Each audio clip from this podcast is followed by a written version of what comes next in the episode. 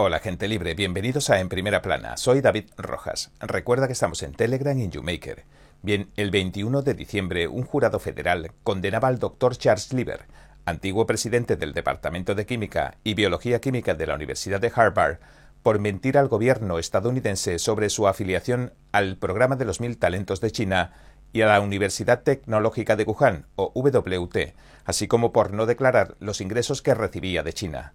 El Departamento de Justicia estadounidense había presentado cargos en su contra en enero de 2020. Además, multaron a Villa, una famosa influencer china que hace ventas por streaming en directo, con una cantidad enorme de dinero por presunta evasión fiscal. El mes pasado también multaban con millones a otros dos presentadores de transmisiones en vivo por presunta evasión de impuestos. Algunos sugieren que el caso de Villa es solo uno de los muchos sacrificios en el marco del movimiento político de la prosperidad común del líder supremo Xi Jinping. Entrando en una era de cambios drásticos. Nos guste o no, inevitablemente entramos en una era de cambios drásticos mientras se intensifica tanto la pandemia como la nueva guerra fría entre China y Estados Unidos. Independientemente de si la situación mundial permanece fija o se subvierte por completo, inevitablemente vamos a presenciar un impacto enorme y una conmoción histórica. Creo que todo el mundo ha visto ya que el centro de esta gran conmoción y agitación está en China, y que cada vez hay más señales que muestran que la sacudida ya ha comenzado. El 21 de diciembre un jurado federal condenaba al doctor Charles Lieber, exdirector del Departamento de Química y Biología Química de la Universidad de Harvard, por mentir al gobierno de Estados Unidos sobre su afiliación al programa de los mil talentos de China y a la Universidad Tecnológica de Wuhan, o WUT, así como por no declarar los ingresos que recibía de la WUT. El Departamento de Justicia estadounidense había presentado cargos en su contra en enero de 2020. Una colaboración bien pagada de larga data. Según varios medios de comunicación, un jurado federal de Boston dictaminaba su culpabilidad tras un juicio de seis días. Los fiscales dijeron que en 2011 Lieber aceptó participar en el programa de los mil talentos de China como científico estratégico en la Universidad Tecnológica de Wuhan, o WT. Desde entonces, hace diez años, ambas partes han colaborado juntas. La WT llegó a pagarle a Lieber un salario mensual de hasta 50.000 dólares, además de unos 158.000 dólares en gastos de manutención en total. La mitad de su salario se pagaba en efectivo y la otra mitad se ingresaba en una cuenta bancaria china. Sin embargo, Lieber no incluyó este salario en sus declaraciones de impuestos de 2013 y 2014, ni informó de esta cuenta bancaria en el extranjero. Antes de su detención, los Institutos Nacionales de Salud, NIH y el Departamento de Defensa, DOD, lo interrogaron. Lieber mintió sobre su participación en el Plan de los Mil Talentos y su afiliación a la Universidad Tecnológica de Wuhan. Lieber recibió subvenciones millonarias de los Institutos Nacionales de Salud y del Departamento de Defensa. Lieber ha recibido más de 15 millones de dólares en subvenciones de los Institutos Nacionales de Salud y del Departamento de Defensa. En el interrogatorio dijo, la universidad tenía dinero para gastar y es una de las cosas que China emplea para intentar seducir a la gente. Lieber ha pasado de ser profesor de la Universidad de Harvard a convicto. Ha caído en desgracia en la cúspide de su carrera. Esta es otra prueba de que los que se alían con el Partido Comunista Chino se abocan a sí mismos sin remisión al desastre. El Partido Comunista Chino emplea la mentira y la violencia y actúa en contra de los valores universales. Su naturaleza es malvada, por lo que sus acciones serán, en definitiva, tan injustas como indignas de confianza. El 22 de diciembre, el Wall Street Journal informaba de que el gobierno estadounidense había acusado a 24 académicos por mentir a los investigadores o en los papeles sobre sus afiliaciones con China. Nueve de los 24 acusados se han declarado culpables. Decimos que de los 24 casos que el gobierno había presentado, nueve acusados se han declarado culpables. Esta noticia reveló a las claras el alcance que posee la maquinaria de infiltración del Partido Comunista Chino en el extranjero. Xiao Xinzhen es un antiguo ingeniero de General Electric que también participó en el plan de los mil talentos. El FBI lo detenía el 1 de agosto de 2018. Admitió que en muchas ocasiones se valió de su acceso a los archivos de General Electric para robar los secretos comerciales sobre las tecnologías de las turbinas para el Partido Comunista Chino. Zhen también admitió que sacó provecho de los secretos comerciales que robaba a General Electric negociando con empresas chinas que investigan, desarrollan y fabrican piezas de turbinas. En septiembre de 2017 encontraban culpable de fraude en subvenciones federales al antiguo profesor de Virginia Tech, Ji Chan. Poco antes, en la primavera de 2017, lo seleccionaban como candidato para el plan de los mil talentos de la ciudad de Tianjin. El antiguo profesor de Virginia Tech. En los proyectos de investigación de Ji San participaban el Departamento de Energía de Estados Unidos, el Laboratorio de Investigación del Ejército de Estados Unidos, la Oficina de Investigación Científica de las Fuerzas Aéreas y el Programa de Instrumentación de Investigación de la Universidad Nacional de Defensa y otras instituciones importantes. También trabajó como investigador remunerado en el Instituto de Biotecnología Industrial de Tianjin, que pertenece a la Academia China de Ciencias. El FBI explicó que es habitual que los candidatos del plan de los mil talentos pongan sobre la mesa la información que roban para intercambiarla por dinero con el Partido Comunista Chino. De hecho, el Partido Comunista Chino reclutó a muchas élites extranjeras tendiéndoles trampas mediante el chantaje y la reputación. El Partido Comunista Chino también mintió a estas élites diciendo que el desarrollo de la ciencia y la tecnología no debía reconocer fronteras se valió del patriotismo para que los científicos chino-estadounidenses trabajaran para ellos. De hecho, estos son los entramados que construye el Partido Comunista Chino para robar secretos. El objetivo final es ampliar el poder del partido. Esto no se hace pensando en beneficiar ni al país ni al pueblo. En aras de la búsqueda de fama y la fortuna, esas personas se suben al barco del Partido Comunista Chino, siguen las instrucciones del Partido Comunista Chino, de hecho sin saberlo ayudan al mal, y finalmente se meten en problemas e incluso pierden su reputación. El caso Villa. Ahora hablemos brevemente del incidente de Villa. Villa es una famosa vendedora china de live streaming, a la que ha multado con una enorme cantidad de dinero por su supuesta evasión de impuestos. En la tarde del 20 de diciembre, la Oficina Provincial de Impuestos de Xieyan emitió un aviso en el que se afirmaba que entre 2019 y 2020 la presentadora web Villa evadió 643 millones de yuanes, más de 100.000 millones de dólares en impuestos. También se le acusó de no pagar 60 millones de yuanes, algo menos de 10 millones de dólares en otros impuestos. Debido a estas enormes cantidades de dinero, Villa también recibió una cantidad de multas sin precedentes de 1.341 millones de yuanes, es decir, 210 millones de dólares.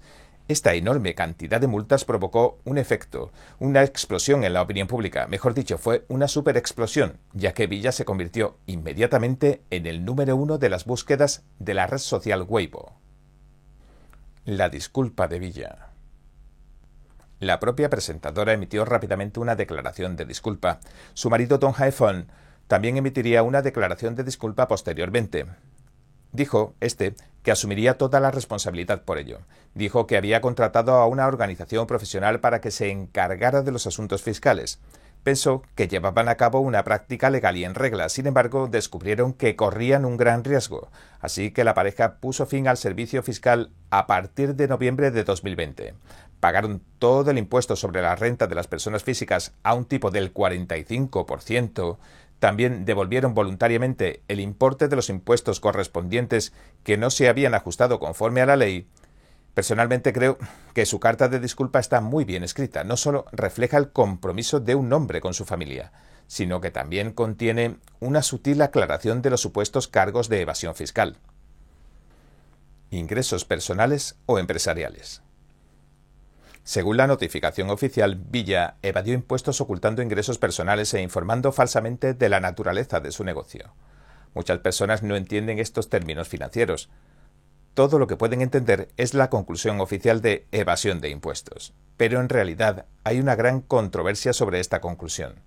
Según tengo entendido, el punto más crítico en el caso de Villa reside en determinar la naturaleza de los ingresos procedentes del servicio de live stream o transmisión en vivo. Deben considerarse los ingresos como ingresos personales o como ingresos de la empresa. Hay una gran diferencia entre estos dos tipos impositivos. El tipo del impuesto sobre la renta de las personas físicas es mucho más alto que el del impuesto sobre la renta de las empresas, es casi el doble. Si analizamos el caso en sí, Don Haifeng, el marido, afirma que contrató a un contable profesional para que le gestionara los impuestos. De hecho, convirtieron sus ingresos en ingresos de la empresa para reducir su tasa de impuestos legalmente. El kit de la cuestión. Sin embargo, ahora los funcionarios piensan que se trata de un ingreso personal y lo consideran evasión fiscal. En otras palabras, el verdadero quid de este caso es si la operación de evasión fiscal de Villa, según la traducción de la CNN y de su marido, que en su día era razonable, ahora se acepta legalmente. Es obvio que Villa no podía hacer una operación de tal envergadura por sí sola. Tiene más de diez empresas a su nombre. Sin embargo, las leyes y reglamentos pertinentes de China continental son bastante imprecisos en este punto. Es una cuestión profesional muy complicada identificar si los ingresos son personales o de la empresa al vender productos a través de la transmisión en directo, especialmente para el enorme flujo de dinero de miles de millones de dólares que opera alguien como Villa. En la China actual ningún argumento cobra sentido porque muchas de las leyes y reglamentos son muy flexibles y ambiguos. Una reacción en cadena. También hay incoherencias de ejecución real entre las administraciones de menor rango y las autoridades supremas, así como entre los gobiernos locales y el gobierno central. Esta es una característica del régimen del Partido Comunista Chino que conoce mucha gente. Además, Villa no es la primera a la que multan con tanta fuerza. El mes pasado también multaban a dos presentadores online influencers de compras en directo según la CNN, Xu Shenhui y Li Shanshan con más de 10 millones de dólares y más de 4 millones de dólares respectivamente por presunta evasión de impuestos. Por otra parte, también multaban a la empresa de Pan Shiji, Beijing Yanhua, con 709 millones de dólares el 19 de diciembre por impago de impuestos. A raíz de la serie de casos fiscales, más de mil influencers de Internet tomaron la iniciativa de devolver varios impagos y omisiones de sus impuestos. La regulación antimonopolio. Ahora volvamos a las recientes medidas y multas contra los grandes gigantes en nombre de la regulación antimonopolio. Podemos ver que el caso de Villa es solo un pequeño sacrificio bajo la ola de un movimiento político denominado de prosperidad común. Cuando el líder supremo chino Xi Jinping introdujo la política de prosperidad común, dijo claramente que era importante imponer tipos impositivos más altos a los grupos con mayores ingresos. La política incluye la ampliación de la base impositiva una fiscalidad ajustada y una regulación estricta.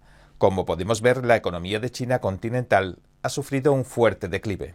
La tormenta reguladora de las autoridades ha provocado un desempleo masivo.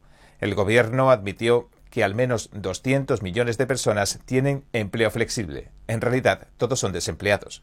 Sin embargo, los funcionarios piden abiertamente al propio gobierno que se prepare para una vida más estricta y más dura los futuros planes del Partido Comunista Chino. El Partido Comunista Chino pretende reprimir a las personas con altos ingresos creando un entorno económico como este. Se trata de una lucha contra los ricos en nombre de la ley. Por supuesto, esto no significa que Villa y tantos otros vayan a quedar completamente inocentes. Si el Partido Comunista Chino está decidido a castigar a alguien en la China actual, le resultaría muy fácil encontrar algo malo que achacar a esa persona. Es decir, los motivos del Partido Comunista Chino no se basan en lo que es justo, sino en necesidades políticas. ¿Qué necesitan? Ya sea Villa, Xu Shenhui o Li Shanshan, bloquearon todas sus cuentas en Taobao, Weibo y Shekjin cuando les multaron. Esto significaría que el objetivo oficial de la represión no son solo algunas celebridades en Internet, sino también el sector de las ventas en directo las tormentas reguladoras de Xi Jinping. La evasión de impuestos se considera ilegal, pero las cuentas de ventas por streaming de Villa y otros tantos en varias plataformas están registradas legalmente y funcionan de forma legal. Estas son dos cosas bien diferentes. Los funcionarios bloquean los canales con los que se ganan la vida, sin embargo, esto indica que están tratando deliberadamente de destruir la economía virtual que depende de Internet, esto estaría en consonancia con la dirección que están tomando las recientes tormentas reguladoras del líder supremo Xi Jinping. Ambos, tanto funcionarios como Xi Jinping, están tratando de pasar artificialmente de su economía ficticia a una economía real. Se están preparando al tiempo para la guerra y el objetivo es Taiwán. Parece ser que las ondas de choque en el estrecho de Taiwán pueden llegar antes de lo que esperábamos. Bien, este es nuestro programa de hoy. Gracias por sintonizarnos. Si te gusta lo que escuchaste, por favor, no olvides darle a me gusta, suscribirte y compartir este vídeo con tus amigos y tu familia, porque todo el mundo merece conocer los hechos. Una vez más, gracias por ver en primera plana. Nos vemos mañana.